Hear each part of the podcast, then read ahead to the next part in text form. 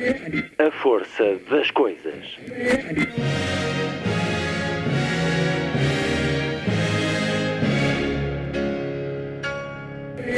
Welcome to the 109th last night of the proms.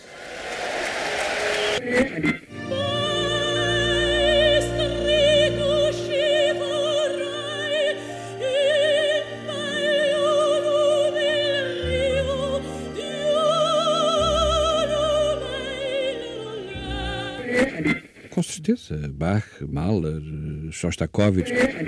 Um programa de Luís Caetano. O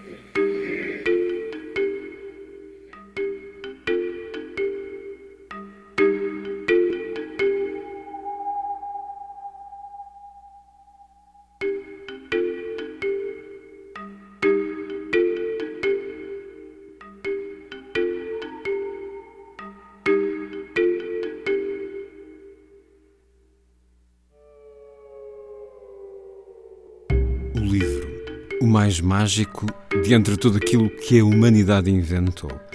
Porque é o espelho onde todos os atos podem ser representados e onde encontramos representação e sentido do mundo. O livro permite que nós vivamos para a eternidade.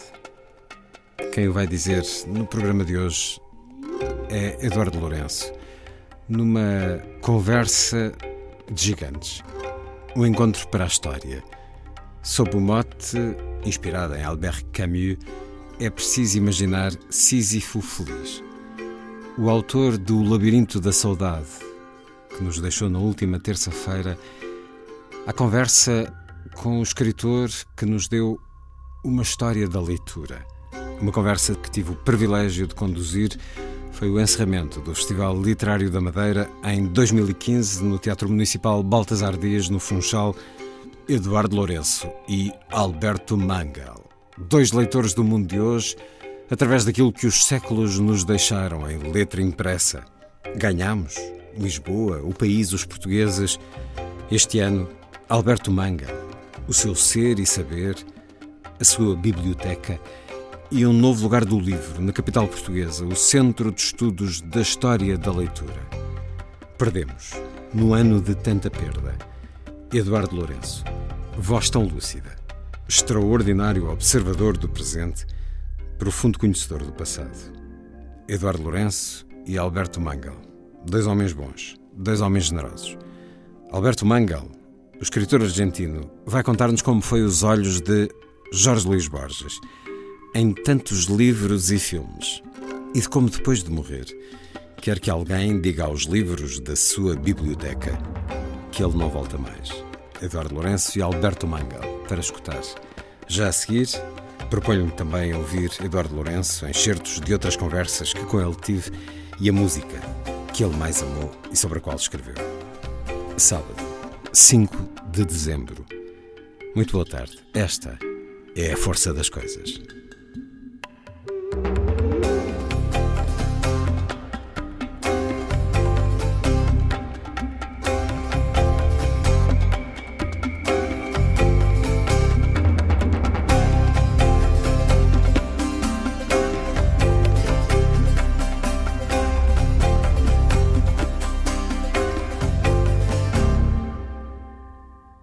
Heidelberg, 22 de janeiro de 1955. Sonata ao luar. Beethoven escreve aqui a mais chopiniana das suas obras. Beethoven quer sempre dizer alguma coisa, mesmo quando o que quer dizer diz respeito ao indizível. A esta conversa entre o real e o sonho com a noite. Em Beethoven, o sentimento nunca está só, mesmo aqui onde parece nada mais haver que um rendezvous do sentimento consigo mesmo. Eduardo Lourenço, Tempo da Música, Música do Tempo.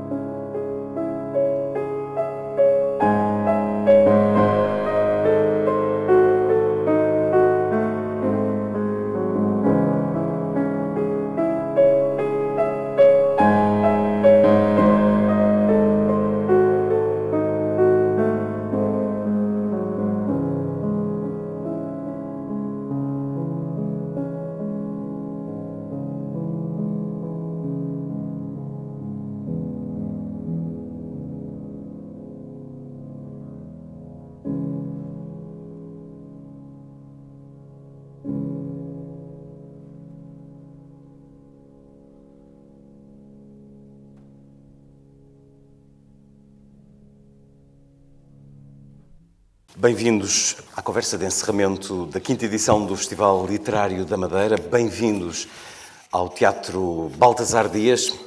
Comigo estão Eduardo Lourenço, que nasceu na Beira Interior, em São Pedro de Rio Seco, em 1923, e Alberto Mangel, argentino de Buenos Aires, que nasceu em 1948. Estamos no teatro de um poeta cego, um poeta que viveu no século XVI e a quem Dom João III dedicou uma lei para que pudesse imprimir e publicar aquilo que escrevia. Ele escrevia poesia, prosa, teatro. E Baltasar Dias, já então, há, há mais de 500 anos, os direitos de autor dificilmente chegavam àqueles a, a quem pertenciam e os livreiros da época roubavam, aproveitavam-se do facto dele ser cego para imprimir e vender os seus textos sem lhe dar um tostão. Baltasar Dias era um lírico de grande caráter, escreveu teatro, poesia. Chegaram-nos alguns títulos curiosos. Conselhos para bem casar ou Alto da Malícia das Mulheres. Creio que é num destes que ele tem o verso Vivendo morre em vida quem tem vida sem prazer. E ficamos logo a gostar um bocadinho dele. Estamos no teatro de um poeta cego, acompanhados por um homem que leu para um poeta cego. Alberto Manguel, jovem livreiro em Buenos Aires, tinha por cliente um homem chamado Jorge Luís Borges, que o convidou para, para ler livros, filmes também, para pôr em palavras os filmes que viam juntos. Alberto Manguel acompanhou Jorge Luís Borges e no último livro publicado em Portugal, pela Tinta da China, o Dicionário dos Lugares Imaginários, é uma espécie de trabalho em progresso de Alberto Manguel, ele, e da Jenny Guadalupe. Exatamente, é um trabalho a quatro mãos. Encontramos A Cidade dos Cegos, do romance Ensaio sobre a Cegueira, de José Saramago. Escreve Saramago aí: Penso que não cegamos, penso que estamos cegos, cegos que veem, cegos que vendo não veem. Albert Camus, creio que pensa de forma semelhante a Saramago no ensaio O Mito de Sísifo, de 1942. Na mitologia, Sísifo era um mortal, eh, foi um dos primeiros gregos letrados, um dos primeiros homens a dominar a escrita, segundo esta mitologia. Era um homem astuto, um espertalhão.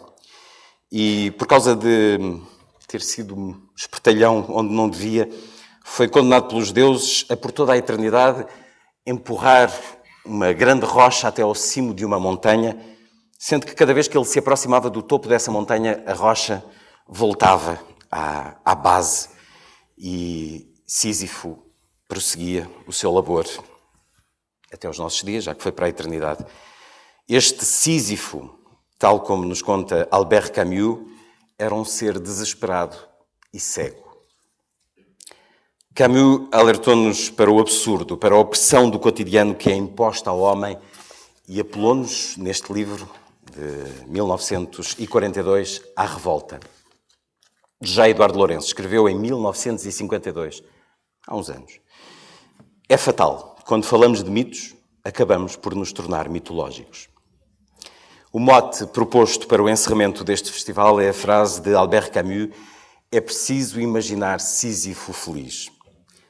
Partamos daqui então, Eduardo Lourenço, 55 anos depois da morte de Albert Camus, estamos nós, sociedade, mais ou menos Sísifo, mais ou menos oprimidos, mais ou menos revoltados, na sua opinião, Eduardo Lourenço?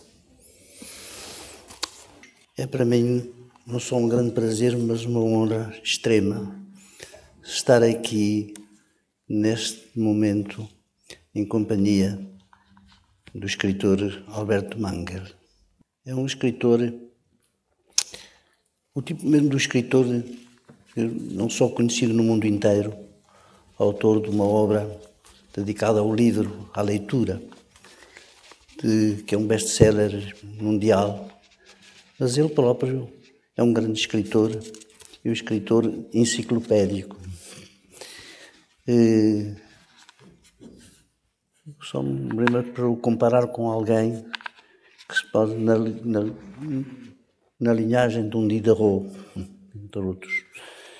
Espero que esta genealogia não o ofusque e que me aprove. Alberto Camus foi em tempos objeto de considerações minhas. Penso que quando escreveu o, o Homem Revoltado, que foi uma das obras mais discutidas da época em que apareceu, porque era eh, uma crítica, todo fundo, de um homem que era considerado o representante, um dos representantes de, da filosofia do Ocidente e da escrita ocidental dessa época, Prémio Nobel e tudo isso. Mas o homem resultado foi muito incompreendido na época, como sendo uma crítica, uma crítica muito profunda do que era já nessa altura o mito da modernidade e nossa modernidade mítica. É preciso imaginar Sísifo feliz é, de facto, um desafio extremo, porque uh, o mito de Sísifo é a expressão justamente de uma condição do homem como intrinsecamente absurda e sem sentido. Porque nem uh, a pena que ele foi condenado a derrolar uma pedra no cima da montanha sem fim, que é análoga de outros mitos. Os deuses gregos afirmavam muito a sua divindade pela punição das regras de que os homens eram culpados. Ou então mitos sempre da, da impossibilidade mesma de, de encarnaçar os gestos que são condenados ou de os sofrer de uma maneira irremível, como tântalo, é? que tem ao seu alcance os prazeres do mundo, as coisas naturais, eh, e, e não pode satisfazê-los por definição, porque todas as coisas que lhes são oferecidas é? é como se fossem realmente fantasmas e não verdadeiras realidades que podiam curar a sua sede imortal. Curiosamente, hum, esta ideia de uma espécie de circularidade no, é?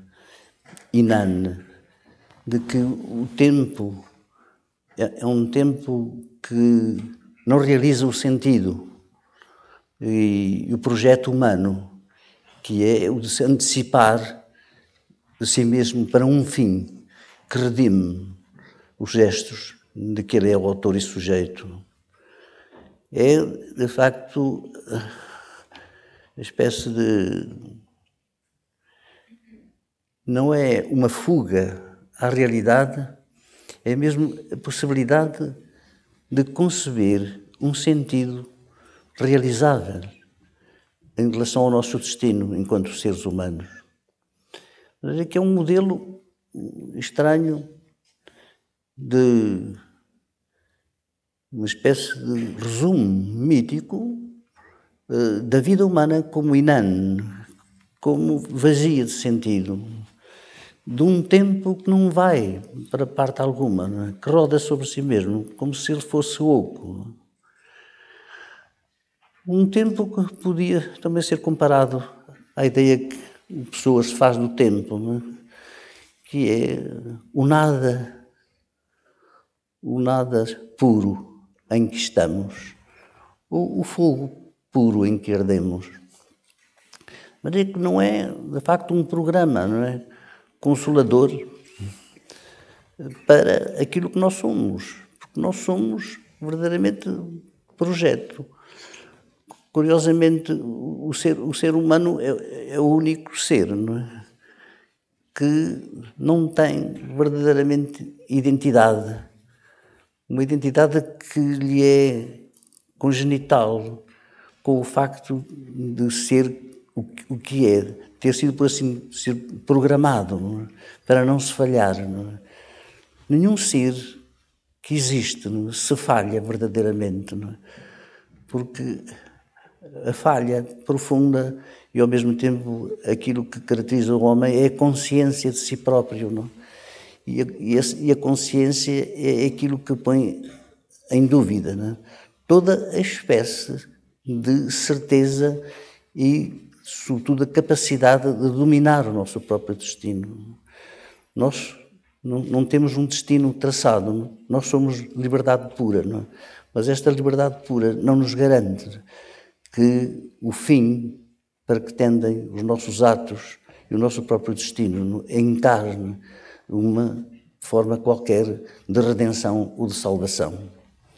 Então, é um projeto, de facto, que eh, resume um pouco aquilo que é, em todo caso, no imaginário do Ocidente, não é? O estádio a que eh, a nossa história, enquanto modernidade, nos conduziu. Não, é? não se trata aqui, como no caso de famoso de Nietzsche, é? de, de uma constatação, embora não esteja longe disso, não? É? porque o próprio Camus é muito nietzscheano, de que uh, da famosa morte de Deus. Não? É? é qualquer coisa. Uh, a morte de Deus é, ao fundo, numa espécie de certeza. Não? E o Camus não se pode permitir não? ter essa certeza. É no interior das nossas incertezas. Não? Pensar que a nossa condição fundamental é o de facto de uma incerteza sem fim. E nessa, nessa altura, evidentemente, a, a, o destino de Sísifo que é um destino sem destino, ou um destino que se repete, um destino de circularidade vã.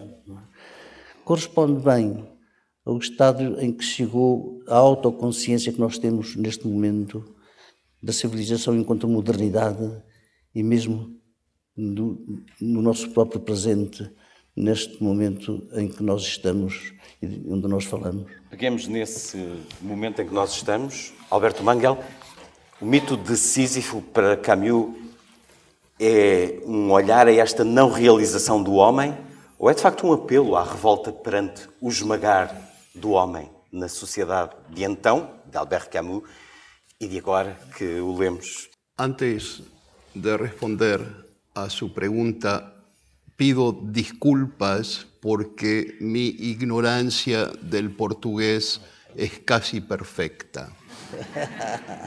Eh, y también Pido disculpas por contestar delante de uno de los más grandes filósofos de nuestro tiempo, Eduardo Lorenzo, que además de ser un amigo, es una de mis lecturas preferidas que me ayudan a pensar.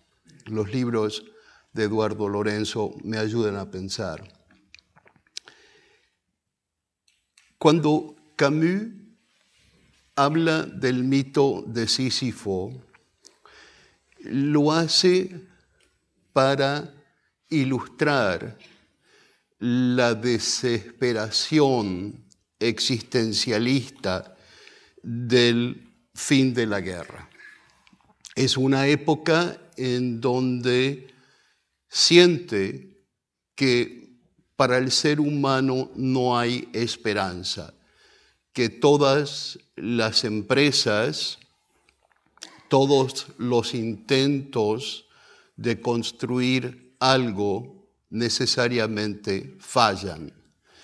Y encuentra en la historia de Sísifo, castigado por los dioses, con, como decías tú, eh, la obligación de subir una roca a la montaña y cada vez que está por alcanzar la cima, la roca vuelve a caer.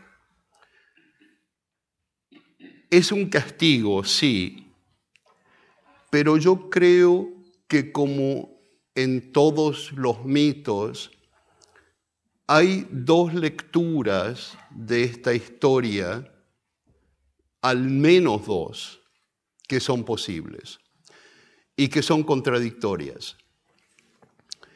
Es cierto que la historia parece ilustrar la desesperación de la empresa imposible. Pero quizás haya otro aspecto del mito.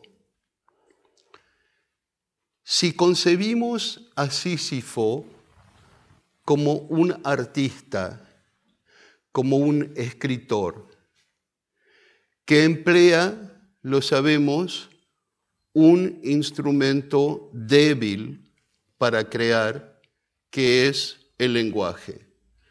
El lenguaje es débil porque nunca comunica enteramente lo que queremos comunicar y al mismo tiempo es el único instrumento que tenemos. Pero el artista, el escritor, Sísifo, llega a encontrar en esa debilidad del lenguaje, en esa imposibilidad de crear la obra perfecta, la justificación del hecho artístico. ¿Por qué? Porque una parte esencial, yo creo, de toda creación artística es el fracaso. Una obra perfecta no tiene validez artística. Las obras de Paolo Coelho son perfectas. Y el lector no tiene campo de acción en esa obra. Es unidimensional y cuando cerramos el libro, si estamos condenados a leer Paulo Coelho, lo cerramos para siempre. En cambio, cuando leemos a Dante, a esa de Queiroz, a Cervantes, la obra continúa a abrirse. Y continúa a abrirse porque al fin y al cabo no es perfecta. Hay grietas, hay momentos en que la obra vuelve a caer como la roca de Sísifo. La llega a subir hasta un cierto punto y la roca cae. Y en ese momento el lector puede ayudar a Sísifo a subirla otra vez más hasta que cae la nueva generación de lectores, ayuda a subir. Hay al mismo tiempo desesperación, pero regocijo. Uno de mis autores preferidos, Robert Louis Stevenson, dijo que nuestra misión en la vida no es triunfar, sino continuar a fracasar en el mejor de los espíritus. Tecnologias que nos dão a ver a todo o mundo marcam, firmam-se, mas está tratado. o assassinato de um telemóvel em palco.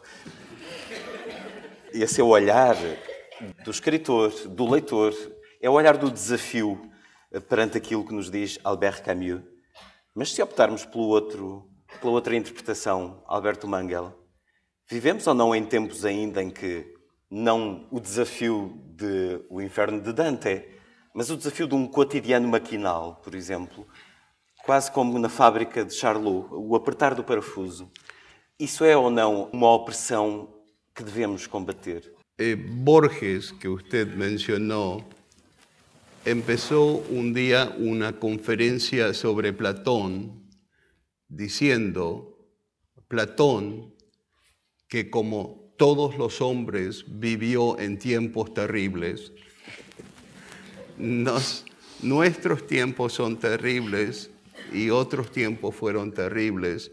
Quizás nuestros tiempos son terribles de otra manera y parte de esa manera es la confianza que tenemos en los instrumentos como el teléfono de Eduardo Lorenzo. Em, confiamos en estas máquinas que son, son muy útiles, son, son instrumentos muy útiles, pero las máquinas no son culpables del uso que les damos. Entonces, no podemos culpar al cuchillo de cometer un asesinato y no podemos culpar la tecnología electrónica de hacernos peores lectores. Eh, hay características que ciertas tecnologías tienen y que otras no tienen, y es nuestra responsabilidad de saber para qué sirve. Si nosotros utilizamos un avión jet para recorrer las calles de Funchal, y nos parece que consume demasiada energía y no da vueltas en las esquinas y no puede entrar por las calles que son demasiado estrechas, el error no es del avión jet, sino nuestro, de no haber elegido una bicicleta. Em, yo creo que vivimos desgraciadamente en una época donde hemos confiado nuestra memoria a una máquina. Y esto nos hace perezosos en el ejercicio de la reflexión y de la imaginación. Este es un problema grave, pero nos, es nuestra responsabilidad si queremos cambiarlo. grave ao ponto de dizer que, na sua opinião, Estamos num momento de declínio da cultura? Es difícil decir que si uh, uh, el momento es peor o mejor, depende de qué lado se mire.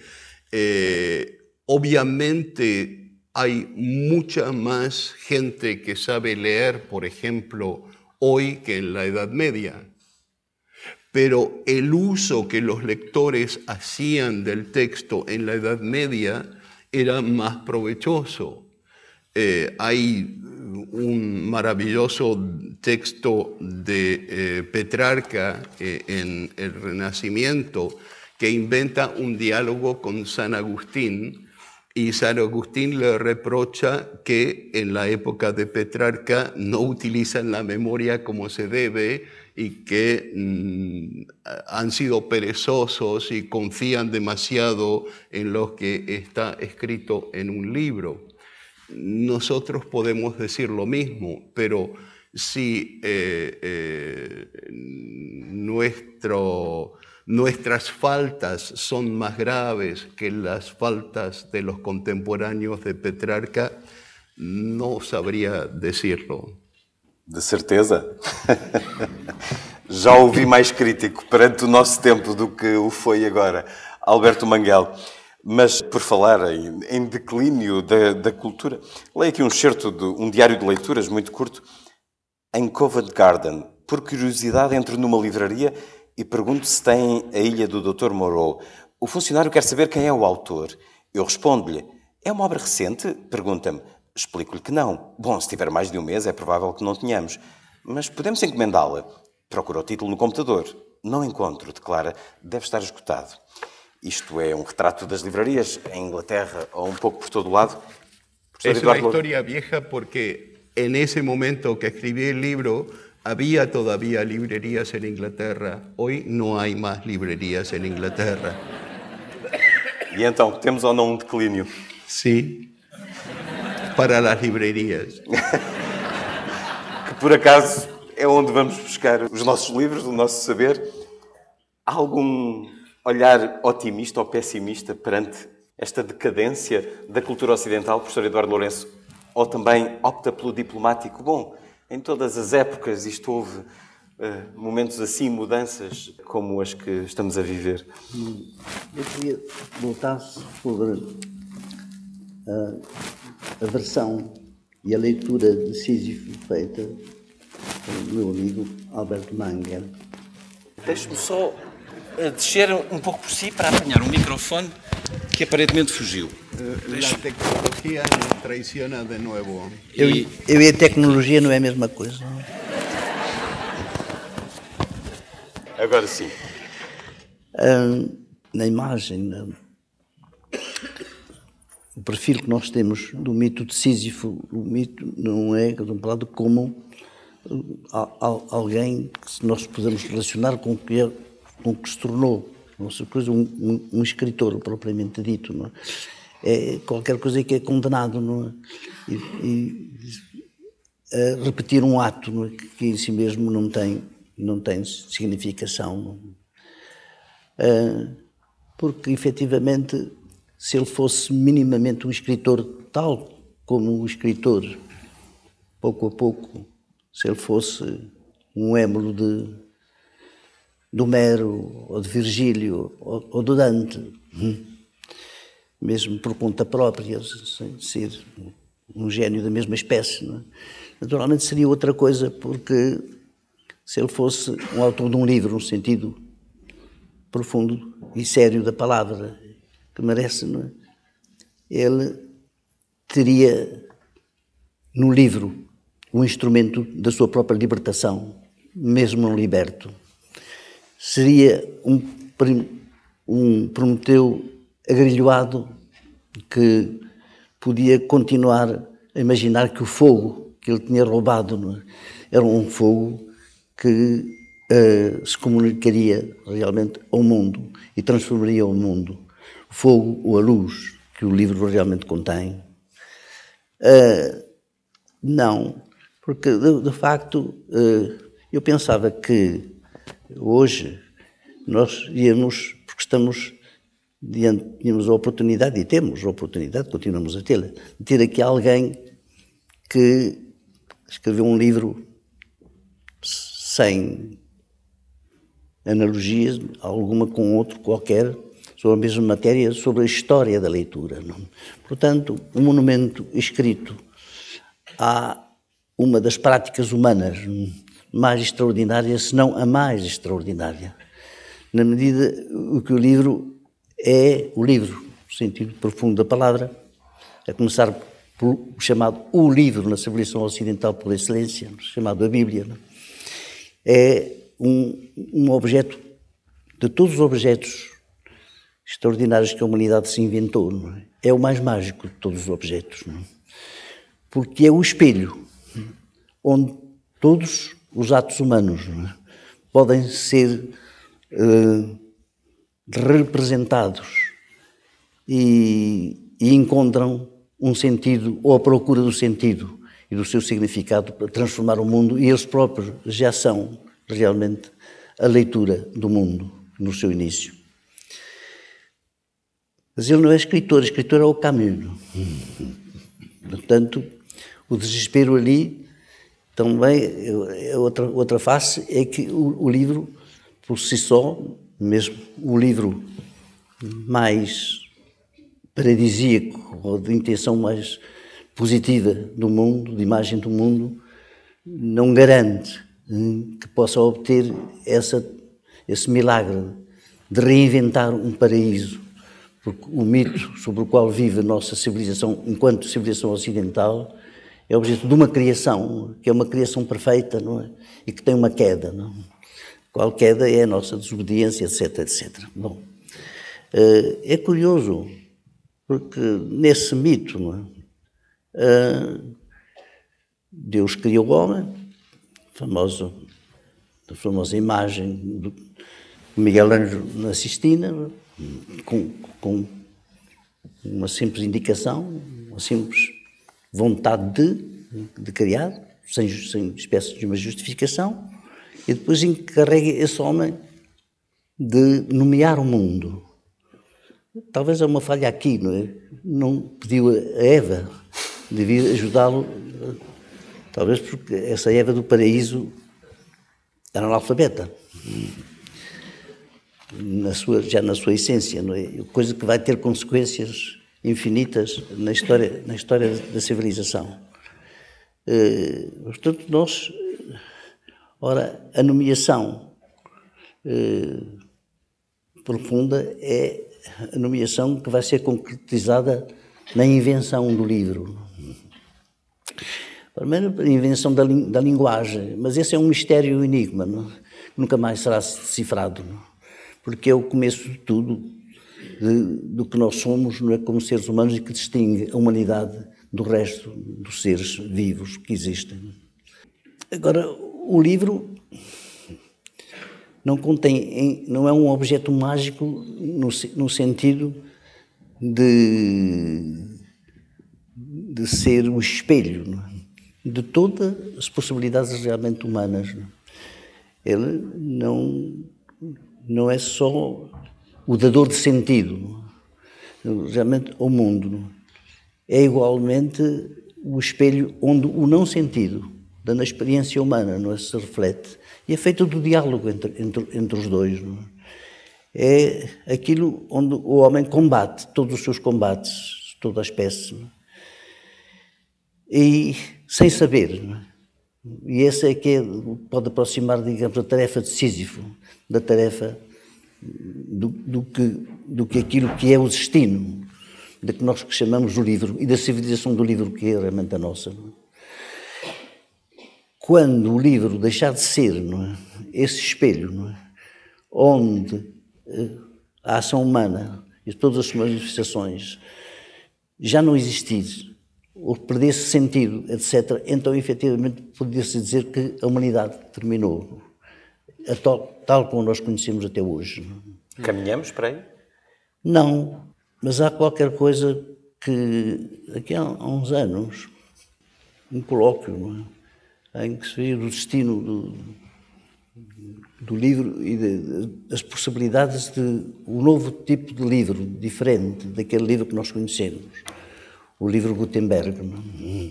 ou mesmo um livro, antigamente, dos, dos incunábulos anteriores a, a, a os incunábulos são Gutenberg, mas os escritos, manuscritos da Idade Média é? e da Antiguidade de que podemos eh, que o livro seria diferente, já, já, já quase é, um, um livro eh, sem folhas, não é um livro mecânico. Uh, Lembro-me de ter visto um filme que era muito curioso, era um filme sobre Júlio César, é? em que um dos assassinos de. de era, era, uma peça de Shakespeare. E um dos assassinos entra em palco com um livro na mão, no, e não um volume. Uh, e que nós, esse género de, de, como se nós concebêssemos uma espécie de livro idêntico ao livro que a invenção da imprensa não é? ao uso da imprensa universal não é? nos, obriga, nos tornou familiar é? indispensável. E que é o livro da aprendizagem humana, não? É? por excelência. Não é? O que distingue a humanidade ocidental, distinguiu durante muito tempo, não é? Foi uh, o uso universalizante não é? desse, desse objeto, não é? que não é um objeto. O objeto é a matéria que, de, que serve de suporte àquilo que lá está. Mas aquilo que lá está, o que é? É a humanidade enquanto imaginante. É tudo os sonhos, os sonhos, vestígios, fantasmas de que a humanidade é realmente capaz. É sonho de sonhos. O sonho é natural enquanto realidade psíquica e psicológica. É? Mas o sonho, que é o livro, é? é? um sonho ao segundo grau. É?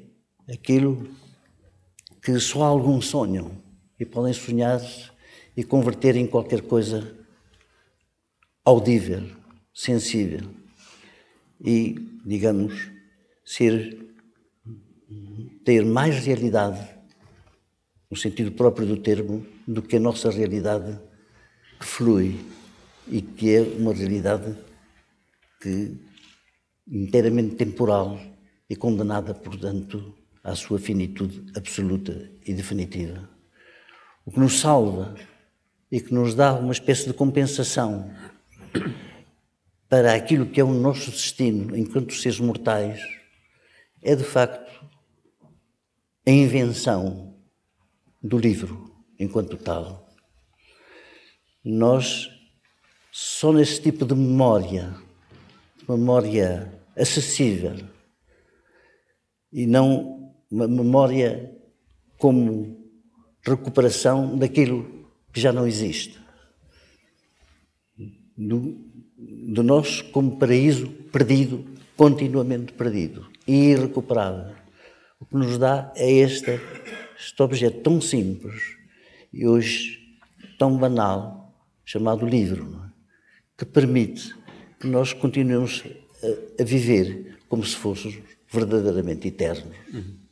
A nossa eternidade que nós temos é aquela que nos garante uma coisa que em si mesmo podia ser apenas o espelho da nossa não eternidade.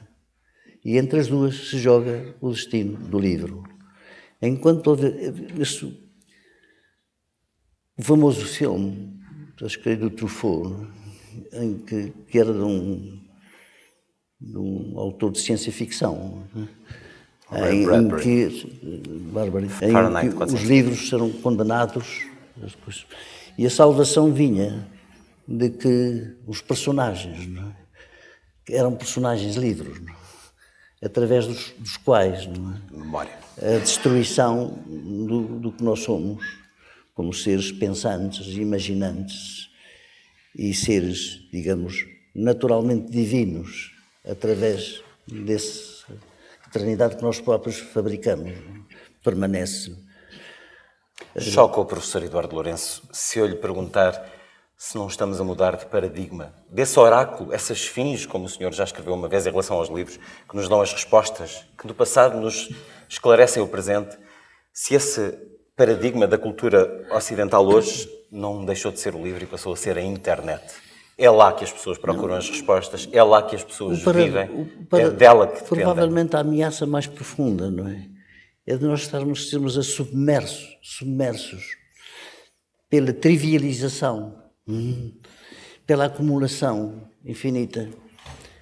Quando eu era jovem é? e fui para a faculdade, quando eu ia a uma biblioteca, não, é? eu saía de lá doente. Não? É? Com dores de cabeça. Olhava uh, aqueles livros que estavam ali, o saber humano condensado, mas o que é que se pode acrescentar a isto que está lá dentro e que nos é inacessível já agora no seu tempo? Para a maioria das pessoas que estavam. Não? Porque confiava na biblioteca. Pois. Ainda confia? Agora que o livro se massificou, se banalizou, se tornou virtual? É que hum, depois pensei que, como, que gente, como se, quando se vê uma exposição é? em que hum, os quadros, uns apagam os outros, não é? Como nas, nas imagens de cinema não é? que, que, passam, não é? em que nos fascinam durante os fascinam, depois apagam apagam-se umas às outras. Não é? Quer dizer, nem, nem é preciso críticos literários ou críticos de arte para portarem juízos negativos. Não. É a própria experiência disso, uma experiência de uma acumulação, quer dizer, é uma vertigem à Borges, de que nós não somos uh, salvos por aquilo que é o objeto e o fabrico por nós próprios daquilo que é a nós de não perecível e de eterno, não é um livro, mas ao mesmo tempo é o nosso é também o nosso inferno. Hum? Há, há, um lado infernal no ora podemos ter uh, uma leitura do inferno, toma desta vez no sentido próprio dantesco, não aquela naquele, na, passagem famosa de que é o espaço da não esperança humana, do fim de toda a esperança. O que é mais extraordinário nessa passagem de Dante e que é a coisa mais terrível que se jamais escreveu, que se pode escrever, é? é que ele diz que o inferno é o filho da, da, da onipotência de Deus e do seu amor. Uhum. Exatamente. E esta frase é pouco comentada, é menos comentada que a outra, não é? da não esperança, porque nós temos uma experiência, digamos, funda e clara da perda da esperança, mas não de pensar que o inferno está contido num, numa outra espécie, julgado, em que é pior do que a perda de toda a esperança. Uhum. De pensar que o inferno Sim. é filho de um ato que tem Sim. sentido. Sim. Porque se o inferno é uma condenação injusta, em todo caso em relação aos homens, uma punição indigna de Deus, e agora era como se estivesse a falar o Saramago. Uhum. Então a gente tem de recusar um Deus que é criador desse céu e desse inferno ao mesmo tempo. E só no livro é que podemos ter essa espécie de, de, de aventuras desse género, no limite, não? daquilo que nós podemos imaginar y ao mesmo tempo suportar. Dante es más generoso que Saramago, porque eh, no dice que el infierno es prueba de la injusticia de Dios, porque como dice usted, eh, para Dante el infierno está creado por el amor de Dios. Lo que sucede es que nosotros excedemos o faltamos de amor o ponemos nuestro amor en el objeto equivocado y esas son las causas del pecado, pero lo que hace Dante es crear el teatro del infierno, pero las representaciones son nuestras, que los castigos nosotros los creamos a través de nuestras faltas. Y de nuestra libertad. Y, y yo creo que es, eh, es una demostración que incluso Dios, yo soy ateo, entonces este personaje imaginario que llamamos Dios, eh, como autor, es también eh, el autor de obras fallidas que somos nosotros. Y entonces está en nuestro fracaso la creación de su obra de arte. Eh, en, nuestros pecados es que Dios se manifiesta, el Dios de Dante. Y hay una, la, teología me fascina. Hay, hay, un libro apócrifo de la Biblia escrito en el siglo III, pero hay muchas versiones hasta el siglo IX, que es La vida de Adán y Eva. Y es un texto posmodernista porque él eh, cuenta la vida de Adán y Eva, pero al final Eva habla después de la muerte de Adán y le dice a su hijo Set, ahora escribirás la vida de tus padres, pero es el texto que acabamos de leer. Y le dice con mucha conciencia de la importancia del contenedor de un texto ella le dice, lo escribirás dos veces. La escribirás en arcilla y lo escribirás en piedra. Porque si el Señor decide acabar el mundo por el agua, la piedra sobrevivirá. Y si por el fuego, la arcilla sobrevivirá. Eva en ese texto tiene una conciencia que no tenemos nosotros cuando decimos, solo los textos electrónicos o solo los textos impresos. ¿Por qué elegir?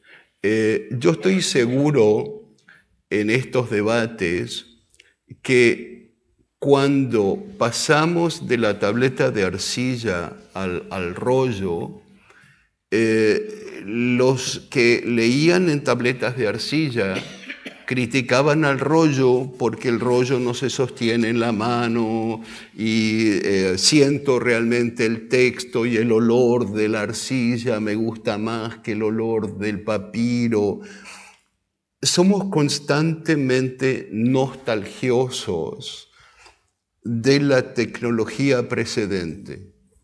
Y no nos damos cuenta que las tecnologías se alimentan de las tecnologías y que eh, el texto electrónico es un producto del texto impreso y que el texto impreso en presencia del texto electrónico se convierte en otra cosa. Pero yo creo que el, peligro está cuando somos exclusivistas, que nos decimos, solo tenemos que leer esto y, no lo otro. Mas o senhor é exclusivista. O senhor só lê em papel. Eh, yo eh, soy exclusivista, pero porque soy consciente de lo que me gusta.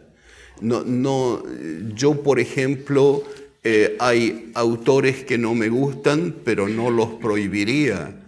Y hay tecnologías que no me gustan, pero no las prohibiría.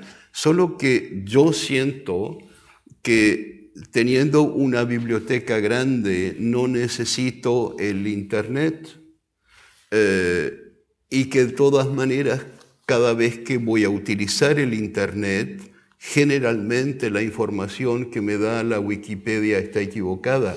Eh, la, información que está en Wikipedia sobre mí está equivocada. Entonces, ya, ya eso me da una clave de lo que, eh, lo que contiene el resto. Lo que me preocupa con la información electrónica es que ha eliminado las jerarquías. Eh, yo sé que si consulto una edición de la Pleiad, va a ser más responsable y fidedigna que si consulto una edición cualquiera y no voy a nombrar nombres. Pero en el Internet, como todos contribuyen, no hay forma de saber si el texto que estamos leyendo tiene autoridad. Y yo creo que la lectura debe tener autoridad. Eh, a mí no me preocupa eh, que me acusen de no ser demócrata en la biblioteca.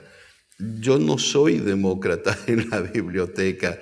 No pienso que todos los libros son iguales. Decididamente no son todos iguales y Eduardo Lorenzo tiene un prestigio en mi biblioteca que no tienen 400 otros. Custa-me acreditar.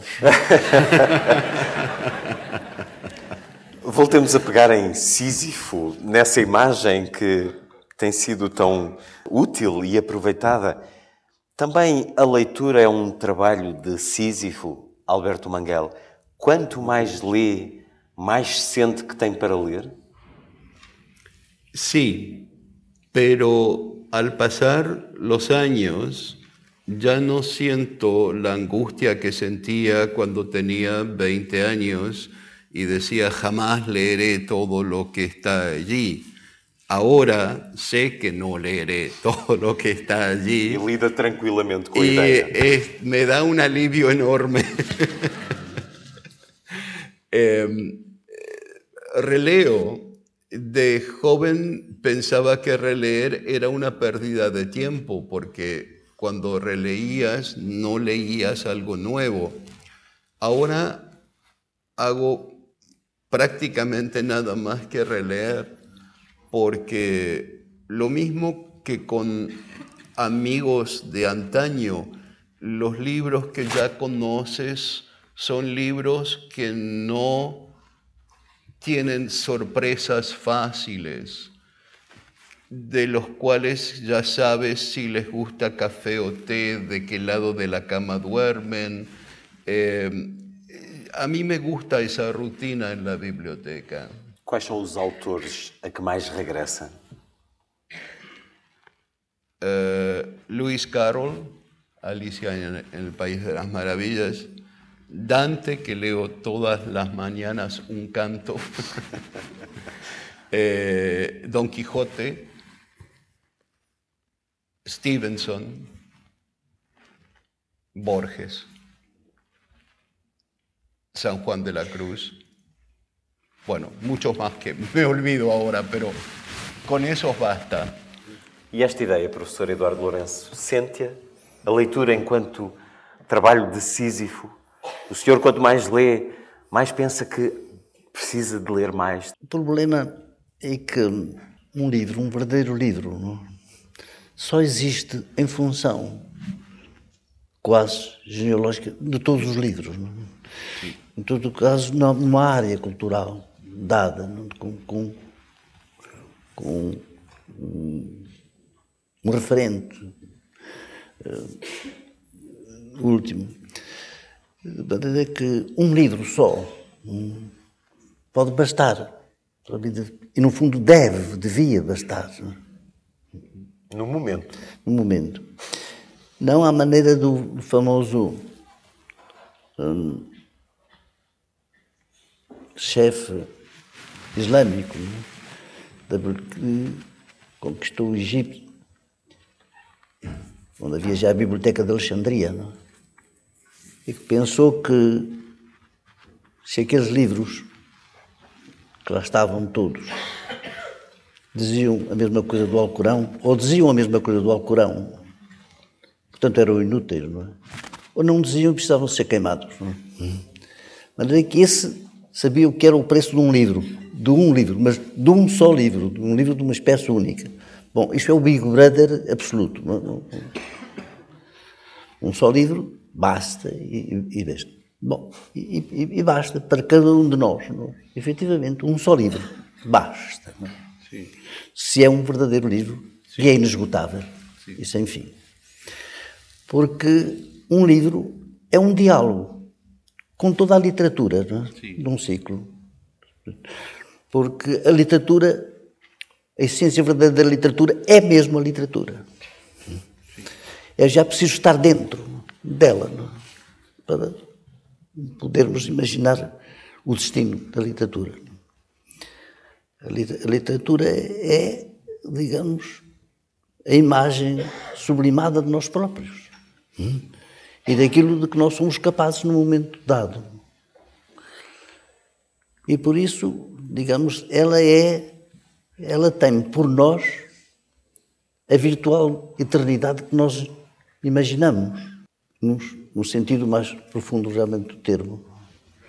Portanto, os livros não precisam de justificações exteriores àquilo que é a sua própria função e sua realidade para nós, porque de um livro, a única coisa que existe é o ser menos uh, capaz de saber quem ele próprio é, chamado homem. Portanto, é uma das mil maneiras de, de o enigma que nós somos para nós próprios e nossa relação com o mundo. Um livro é todos os livros. Um livro verdadeiro. Não só um livro eleito, a Bíblia, o Corão, uma barata, tudo isso. Qualquer livro.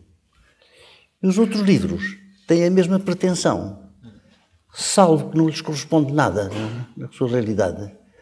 Mas o nosso ju o juízo único é a emoção, ou a transfiguração em que nos convertem a nossa própria existência. Se não há um livro em que nós não reconheçamos realmente essa vocação de eternização, então o livro realmente não existe para nós. Ler um livro é ler o mundo. Hum. E também lhe sucede procurar esse conforto do regresso aos livros onde foi feliz, cada vez tendo mais para a releitura? Sim, claro, porque em geral, para a humanidade, a revelação faz-se na adolescência, não? É? parando a ler, não é? E, portanto, há aqueles livros que foram os primeiros livros, não? É? E esses primeiros livros, se tivermos alguma sorte, não?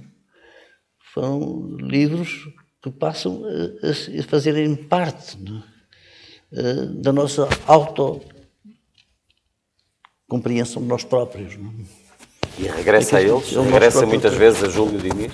Já não preciso, não é? porque nunca deixei de estar com ele. Ele permanece consigo. Em relação a ele. E é um livro não, não tem, naturalmente, não pertence a um cânon dos livros sublimados, mais sublimes, da civilização que nos pertence.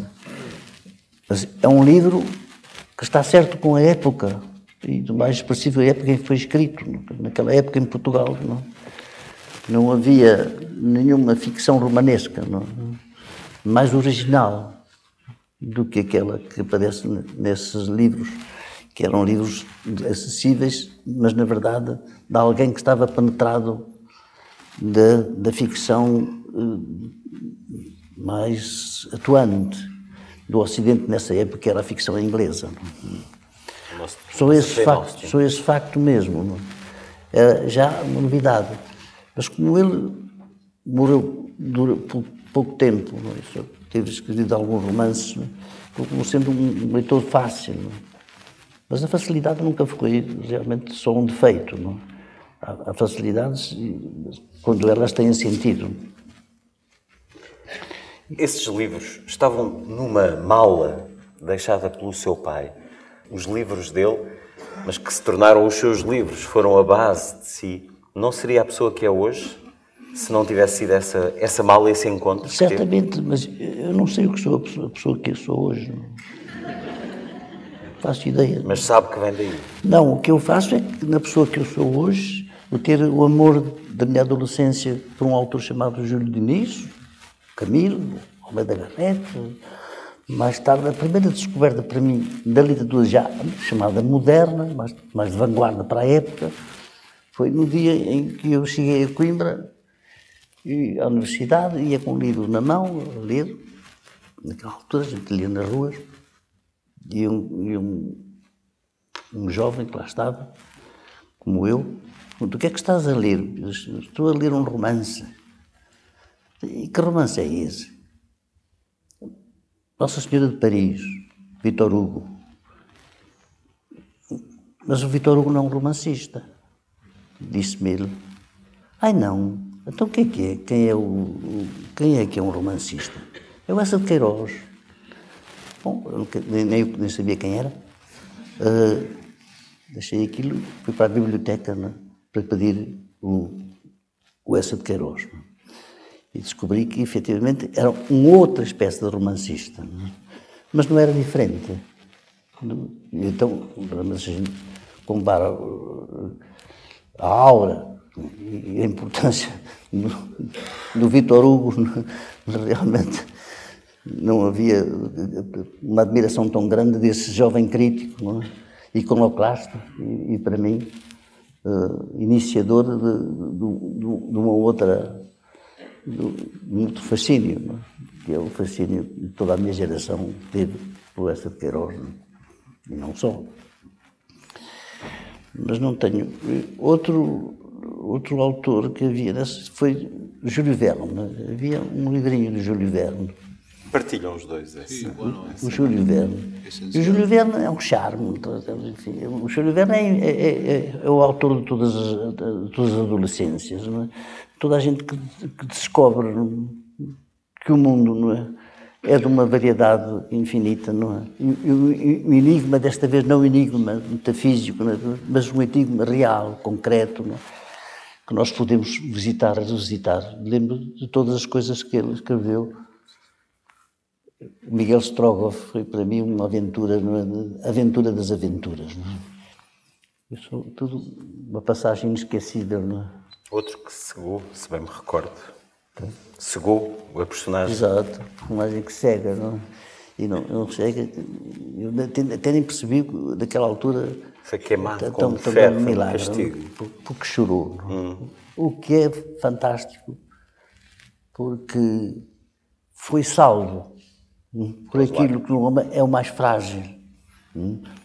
pela lágrima, não é? que não é uma defesa de nada. Hum? É, portanto, uma, duas dimensões, uma invenção extraordinária da parte, de, de, de, não sei se é verdade, se, se é falsa, mas ficcionalmente é de uma eficácia total, não é? em que, de facto, alguém não perde, não perde a vida, não é? porque sente, não? É? porque chora, não? É? porque aquilo que, que, que há nele de mais profundamente humano, é? o sal da, da morte. Portanto, é uma outra versão à Sherazade, é? contando contos. É? Nós detemos a morte e é por contar contos que nós realmente somos seres verdadeiramente não só apenas naturais, mas de algum modo sobrenaturais, normalmente sobrenaturais. Nós temos pudor, por vezes, Alberto Mangel, em falar de Júlio Verne ou de outros como grandes escritores da literatura. Acha que ele é um grande escritor? Um Júlio Verne, um Conan Doyle? Eh, absolutamente. Por supuesto, eh, tenemos que definir la palabra gran en gran escritor, mm. porque cuando decimos que Dante es un gran escritor, o Cervantes un gran escritor, o Julio Verne un gran escritor, queremos decir cosas distintas, pero esencialmente queremos decir que nos gustan. Queremos decir que nos dan ese extraordinario placer de brindarnos una experiencia a través de las palabras que es más profunda, más cierta, más clara, que lleva más lejos que toda experiencia en la vida. Eh, digo esto incluso sabiendo que Enamorarse en la vida real y enamorarse en un libro no son las mismas cosas. sentir la muerte de un ser querido en la vida y sentirla en los libros no es la misma cosa, salvo que en los libros tenemos palabras para nombrar esas esos momentos esenciales. Y lo que me sucede a mí y me sucede desde mi niñez es que cuando esas cosas me ocurren en la vida, los libros me han dado palabras para nombrarlas. Y entonces cuando un amigo muere, pienso en la muerte de Alonso Quijano que cuando me enamoro pienso en Madame Bovary. Entonces, no es lo mismo, pero me resulta útil para entender mi experiencia. Y le agradezco a, a la literatura eso de brindarme la oportunidad de empezar a entender lo que soy y lo que sucede en el mundo. Los darwinianos dicen que el ser humano sobrevive a través de la imaginación, que de todas las criaturas vivas, nosotros tenemos ese poder de la imaginación que nos ayuda a sobrevivir en el mundo porque nos permite tener la experiencia de algo antes de tener la experiencia. Y esa imaginación muy, muy temprano se convierte en narración, porque la imaginación puede decirnos que si clavamos un cuchillo en la mano nos dolerá, entonces no lo hacemos. Pero necesitamos una narración para saber cuál o cómo se debe presentar el problema del asesinato en Macbeth, del suicidio en Camus, eh, de la violencia en Solá y así aprendemos a conducirnos en el mundo. Em, es interesante que ahora en las universidades norteamericanas eh, estudian el comportamiento humano no a través de teorías psicológicas o sociológicas, sino a través de la literatura, cosa que los lectores sabíamos desde siempre, pero ahora lo descubren los profesores universitarios. Júlio Verne é um daqueles a quem é grato por lhe ter aberto as portas da literatura da imaginação. É cada vez mais certo para si de que a leitura é algo que tem que nascer na infância ou na adolescência, como dizia o professor Eduardo Lourenço? Puede nacer en cualquier momento. Cuando somos afortunados, eh, eh, en, la infancia y luego eh, nos acompaña el resto de nuestra vida.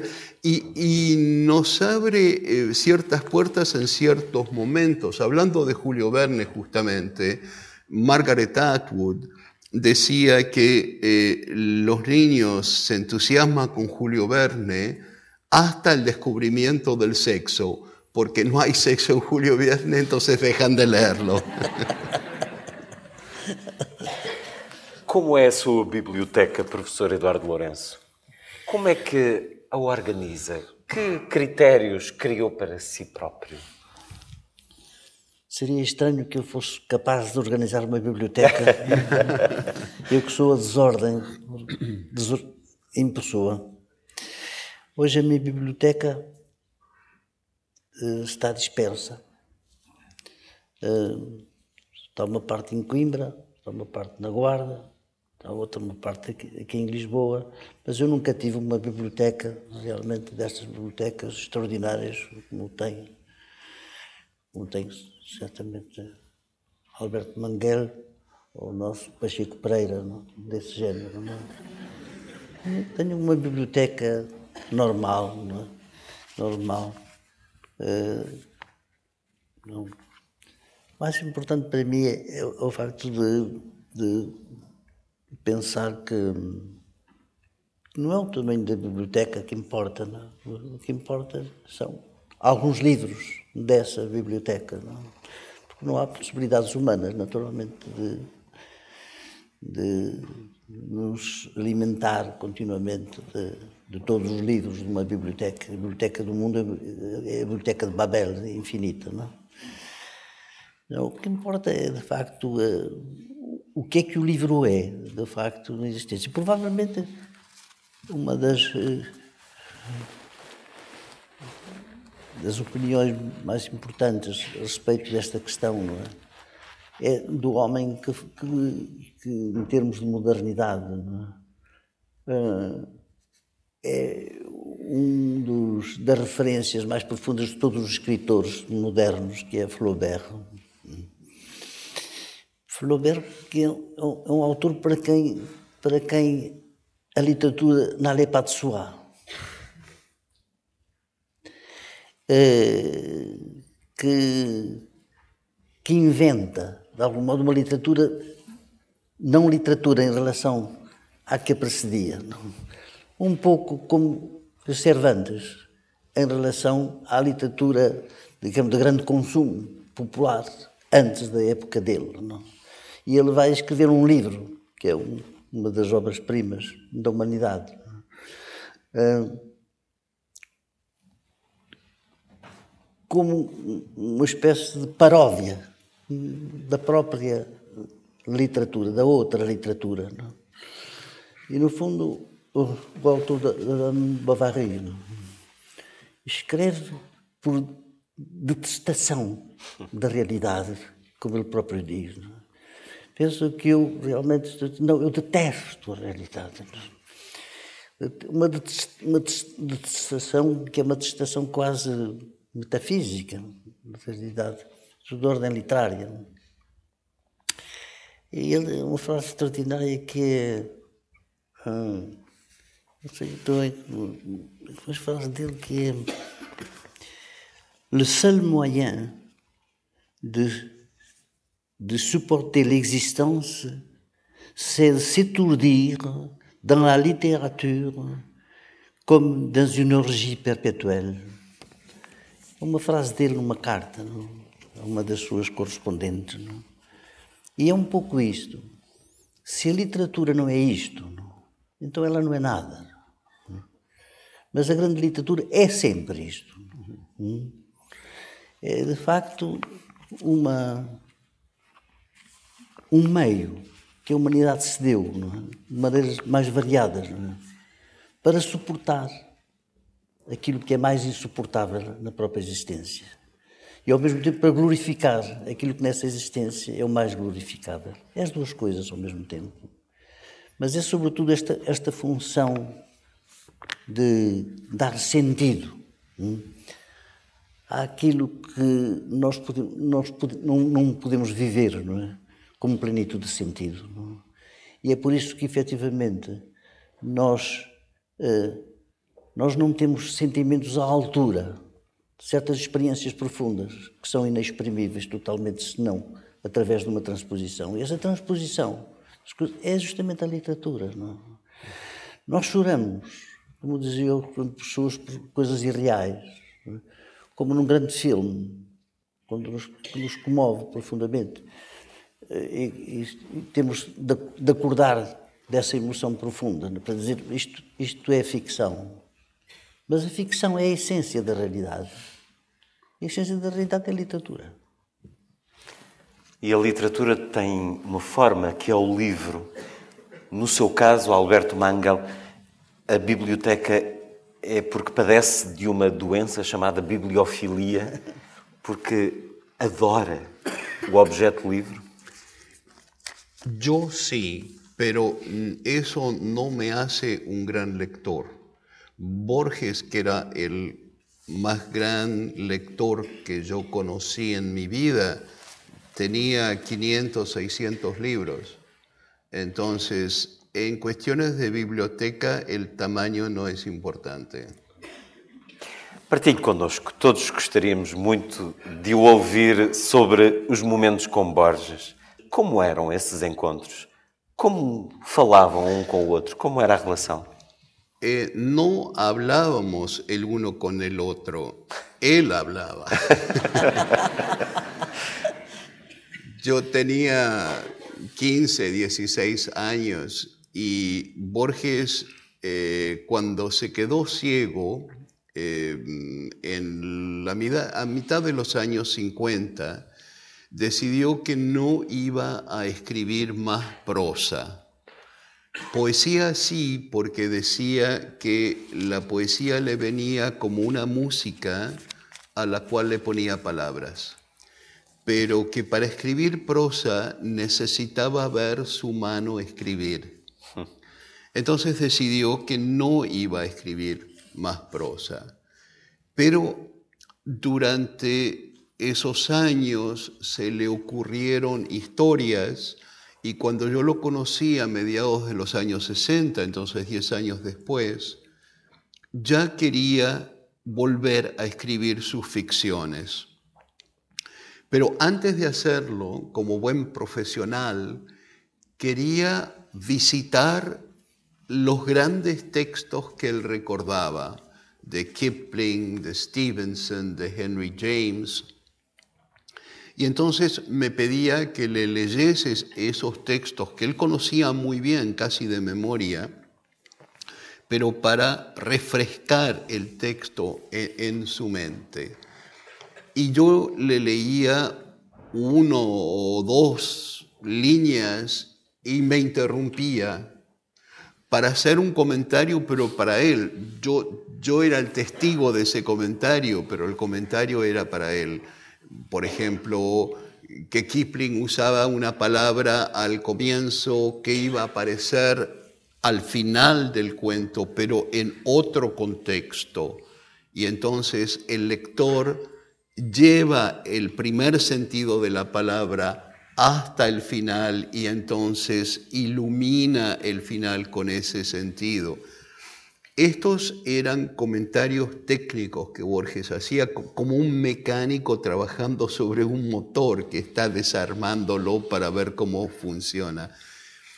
Y Borges tenía la costumbre, que es una costumbre de su generación, de eh, terminar los comentarios con un tono de pregunta, ¿no es cierto? Y yo a ese no es cierto empezaba a contestar. y me di cuenta muy pronto que Borges no quería comentarios. Pero ese fue un privilegio extraordinario porque eh, era como estar dentro de la mente de Borges mientras leía y hacer asociaciones con textos distintos, eh, in- inventar interpretaciones, eh, recordar lecturas que él había hecho y que se transformaban en su memoria en otros textos.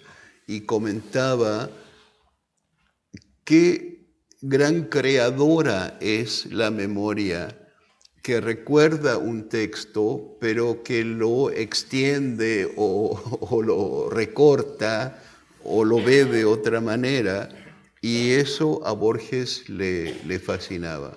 E na sala de cinema, o que é que fazia? Descrevia a imagem ou lia as legendas? Borges, Borges era un fanático del cine desde siempre y escribió críticas de películas como sobre Greta Garbo, sobre King Kong, sobre Orson Welles, pero luego cuando se quedó ciego eh, quería seguir yendo al cine, entonces yo, yo lo acompañaba y había una técnica que a él le gustaba, que era, él estaba sentado frente a la pantalla, no veía nada, veía luces, y yo tenía no que contarle la película, sino que decirle, ah, qué interesante ese vestido rojo que lleva la mujer que está entrando en la habitación ahora.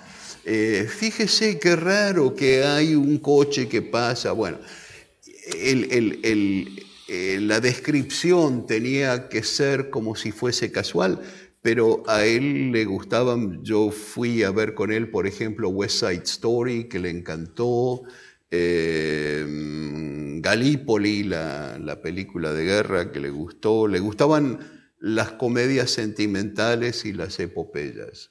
Filmes de domingo à tarde, portanto. Sí. E música, já agora? Eh, Ele escutava música, falavam disso? Nada, nada, nada. Eh, eh, es, es muy extraño, pero Borges tenía u- u- una ceguera para utilizar la misma imagen eh, frente a numerosas cosas, por ejemplo, el arte visual, la pintura. Hablaba del greco, pero porque tenía que dar un ejemplo de algo. Eh, en música hablaba de Brahms, pero nunca se sentaba a escuchar Brahms. Era, eh, él tenía una amiga, María Esther Vázquez, que lo llevaba a conciertos porque le decía, no puede ser que una persona inteligente no le guste Mozart.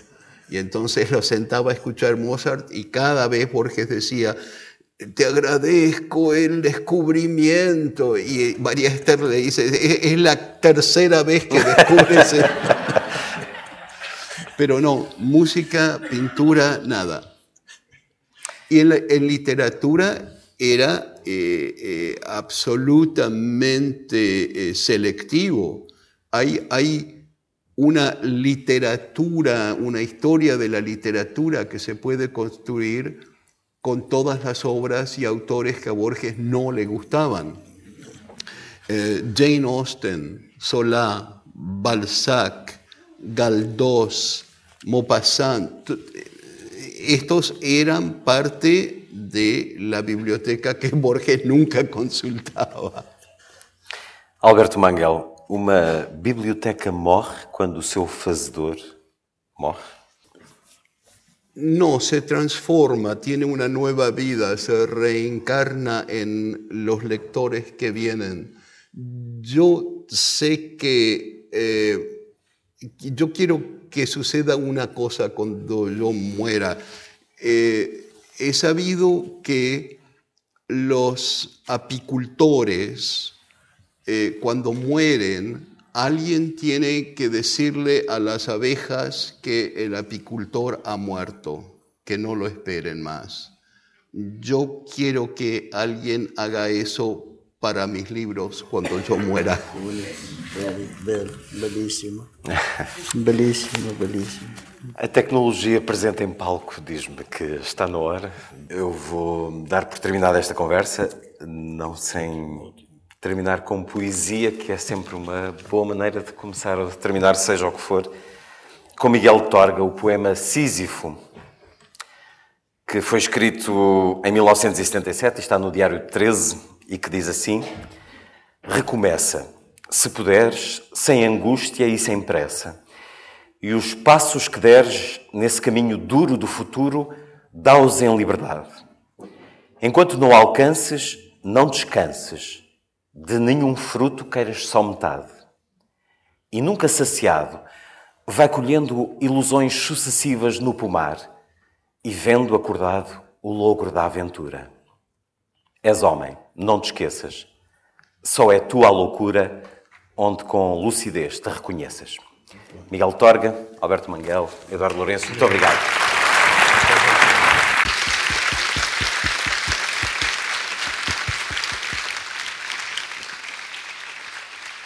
Uma conversa sobre o mundo infinito dos livros e a vontade inesgotável da leitura entre dois gigantes. Alberto Mangel, que ganhamos este ano porque vem para Lisboa com a sua biblioteca, com os seus livros, com o seu saber dirigir o Centro de Estudos da História da Leitura, e Eduardo Lourenço, que perdemos esta semana, guardamos para ler e ouvir tudo aquilo que nos deixou. A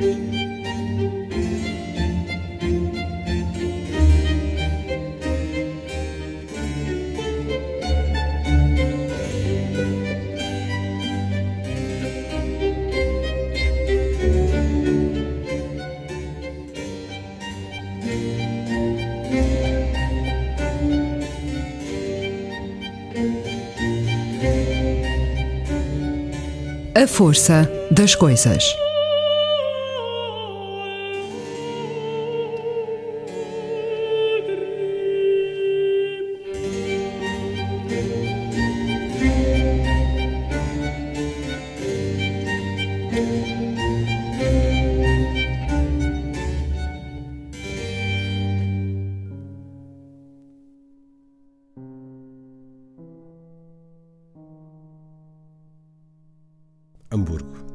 15 de dezembro de 1953. As minhas incoerências, os meus vícios, os meus erros, as minhas lágrimas, a minha humildade, a minha tristeza formam um sistema. Cada um destes signos do meu caráter se prende com o outro. Onde está o centro? É tudo quanto tento descobrir através deste passeio de bêbado esperançado em descobrir isso mesmo. Creio que o centro ou está nas minhas lágrimas, nesta absurda capacidade que tenho de me deixar invadir pela vida, ou nos meus vícios, capacidade igualmente absurda de me deixar deslumbrar pelo lado fascinante deste mesmo mundo. Talvez por isso a experiência mais próxima da felicidade que experimento é do contacto com a grande obra de arte. Beleza que me toca à beira das lágrimas. E assim, por momentos, resolve a grande contradição da minha vida. O amor. Sim, o amor chegou a ser isso. Mas o amor em mim é o triunfo da beleza, da beleza deste mundo. Só quando amei através das lágrimas, amei como amo a música. Bach nunca soube que tinha gênio. O gênio ainda não existia então. Sabia-se, isso sim, um conhecedor do seu ofício, um amador dele. E tinha gênio. Depois do romantismo, todos se sentiram geniais. E quase todos foram apenas talentosos. O gênio é uma simplicidade que se ignora. Uma cara privilegiada a quem o vento de Deus caprichosamente tocou. Só uma concepção cristã do gênio é de aceitar. O gênio como dom, algumas vezes silencioso, para que o mundo nunca mais deixe de ouvi-lo. Bach. O gênio consiste numa capacidade imensa para desempenhar com zelo uma tarefa. O século XVIII, um tempo em que a paixão de Bach não tinha público. Só os que morrem tiveram a sua vida. Enquanto esperava numa grande fila um lugar para Les Andes Galantes, lembrei-me disto ao olhar os medalhões de Bach e Pergolesi desta ópera. Toda a eternidade lhes escapa. Mas esta eternidade é a sua autêntica vida. A outra a deles mesmo, foi um sonho para este acordar sem fim. Que no mesmo céu, Bach dará concertos para Deus. Certos do livro Tempo da Música, Música do Tempo, de Eduardo Lourenço, organização e prefácio de Bárbara Anielo, edição gradiva.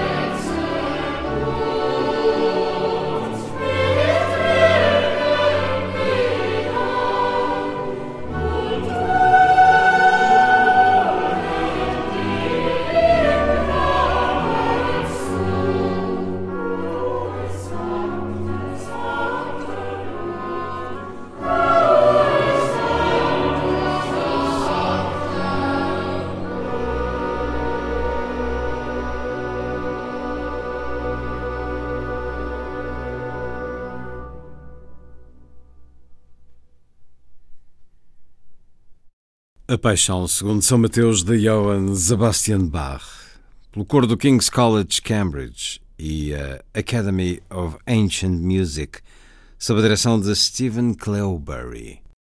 A música é-lhe absolutamente essencial na vida, professor Eduardo Lourenço? É, eu não sou, não tenho grande cultura uh, musical e ainda menos uh, musicológica, propriamente, terei mesmo nenhuma mas considero a música a expressão humana mais sublimante é? que os homens realmente inventaram para si próprios. É? Eh, eu penso, provavelmente, seria tido sido a dança, uma espécie de. seria a dança, o canto, é? e a música, as três, as espécies, as três musas, é? sobre as quais eh, a cultura propriamente da escrita, no segundo grau, não é? se, se, se alicerça. Não é? Uh, acho que mesmo uh, musa, músicas. Uh, a música é para mim um elemento vital, embora eu não tivesse grande formação nessa matéria. Não? Este livro é uma este livro, reunião este, este, este livro, este livro, este livro não é não é um livro ensaístico no sentido habitual dos meus livros. Não?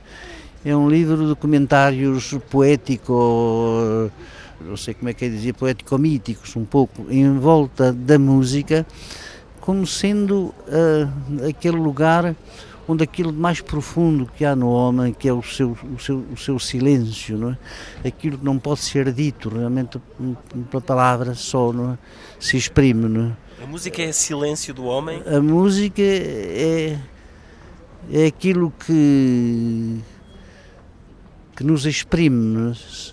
Sem ser na expressão secundária, não é? Que é aquela que, por exemplo, a escrita revela, não é? O homem são naturalmente músicos, não é? Também são, também somos, pensamos naturalmente, eh, mas a música tem outro, outro segredo, move em, em nós eh, emoções não é? que não têm outra tradução senão aquela que a música lhe dá, não é? E são as emoções fundamentais, não é? A profundas alegrias, é? a profunda tristeza, é? o nosso sentimento de, do que há de, de mais uh, opaco realmente na existência. É? E, a, e, a, música faz-nos viajar é? numa outra dimensão, que é a dimensão mais profunda da humanidade. Lendo este livro, conhecemos-lo melhor a si, professor Eduardo Lourenço? Penso que sim, mesmo pela primeira vez é, é, é, é o livro em que eu me exponho mais no, sobre esta, esta moda um pouco mitopoética, não? que é, de, é deste livro. E espero que tenha alguns leitores mais do que os outros meus. Tenho certeza que entre o público da Antena 2, leitores deste livro não faltarão. Diga-me o seu compositor de eleição, aquele que o acompanha na alegria e na tristeza, nos momentos de vitória e de fracasso? São muitos, porque a música sendo só uma, mas tem, digamos, expressões singulares, né, que são, enfim, os grandes nomes, os grandes criadores da música. Né? É claro, como é que uma pessoa pode viver neste mundo uh, sem saber que o Mozart é? ilumina, da maneira do possível, aquilo que há de mais trágico neste mundo, não é? E aquilo é a alegria realmente da natureza, não é? expressa né, em qualquer das, das, suas obras, um Bach igualmente, não é? e outros eh, mais, eh, mais modernos, eh, que também não conheço tão bem como os outros, mas que são o canto profundo da alma humana, é a música.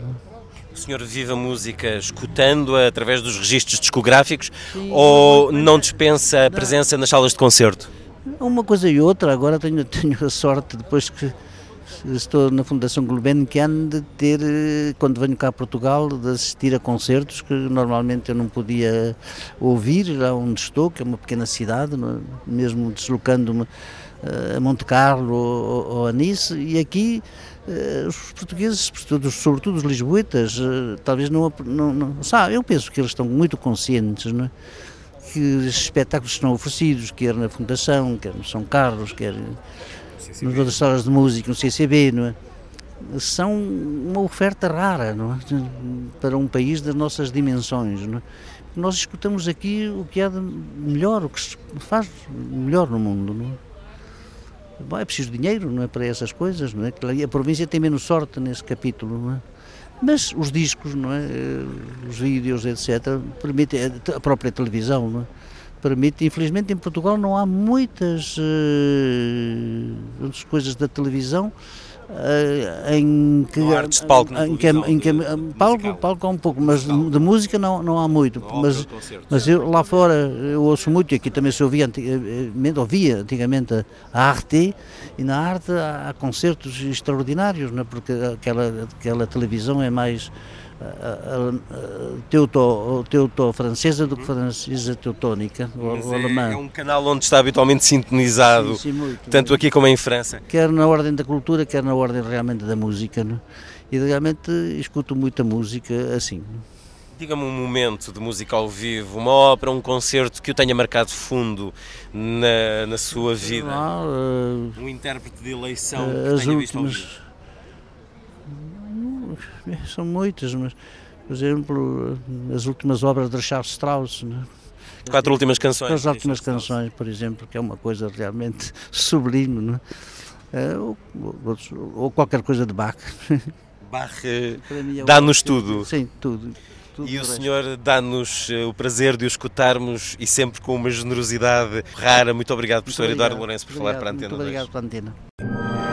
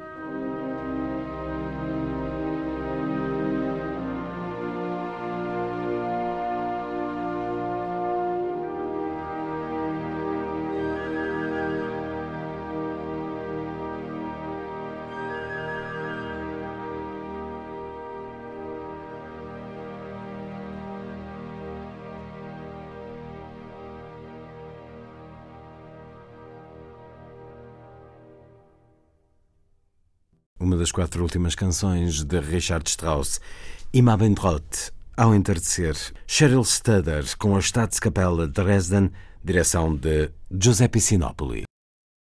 Pela força das coisas, todos os textos deste livro foram escritos e pensados fora de Portugal. Se é que este fora tem algum sentido pertinente em relação ao objeto que nele se aborda. Talvez por isso, e uma vez mais, as boas almas batizem estas considerações com o label de estrangeiradas. Não é apodo que as humilhe, mas não o creio exato. Se o for, será sobretudo pelo excesso de fixação numa temática que subentende tudo quanto escrevi, mas que a ausência porventura terá reforçado. Qualquer modo, não escrevi estes ensaios para recuperar um país que nunca perdi, mas para o pensar, com a mesma paixão e sangue frio intelectual com que o pensava quando tive a felicidade melancólica de viver nele como um prisioneiro de alma. Menos os escrevi ainda para me justificar de um amor pátrio que não pertence ao género dos que se cantam ou desencantam pedindo recompensa. Uma pátria não deve nada a ninguém, em particular. Ela deve tudo a todos, nem a Camões. Portugal, que ele encadernou para a eternidade, devia alguma coisa. Devia-lhe o rei, a quem mecenaticamente fez apelo, e lhe pagou como entendeu e os tempos consentiam. Do que Portugal não lhe devia e o seu amor por ela exigia, só ele mesmo se podia pagar pelas suas próprias mãos, confundido num só canto a errância pátria e a sua moral peregrinação. Que mais alta recompensa! É um dos momentos iniciais de O Labirinto da Saudade, de Eduardo Lourenço, e neste. Estar ainda nesse tempo em que escrevi esse texto. A pessoa que escreveu esse texto já não existe.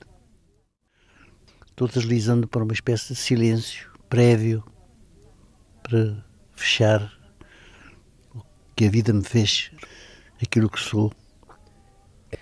Se deixasse esse pequeno texto, já seria alguma coisa.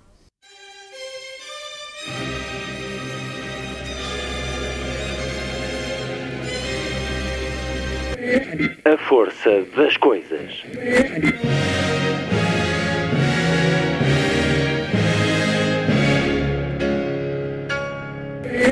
Welcome to the 109th last night of the proms.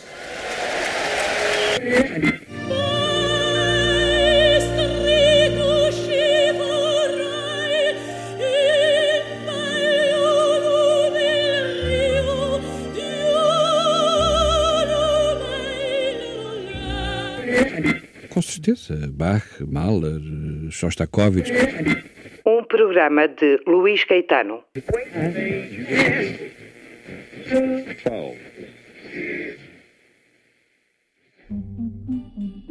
Diz Lilliput.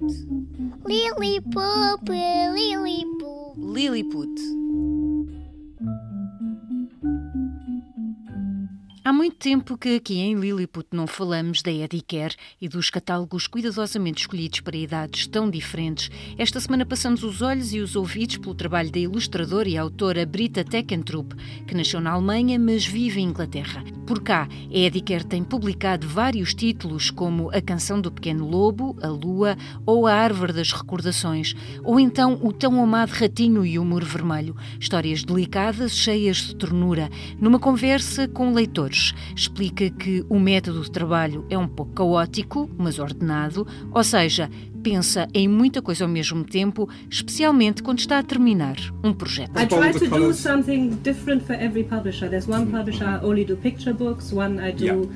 work uh, for very young children. Okay. I've got a thousand ideas in yeah. my head, and yeah. they're all for different types of books, and I okay. work on them at the same time, all at once, and and I can't say. Um, yeah, I'm doing this, I'm doing that. And the ideas happen when I work on images. They don't happen in my head first. It's no. when I when I have suddenly, for example, Oscar appeared in my head. Yeah, yeah. And then the story comes yeah. out. A autora explica que todo o trabalho começa com texturas, normalmente a preto e branco. It always starts with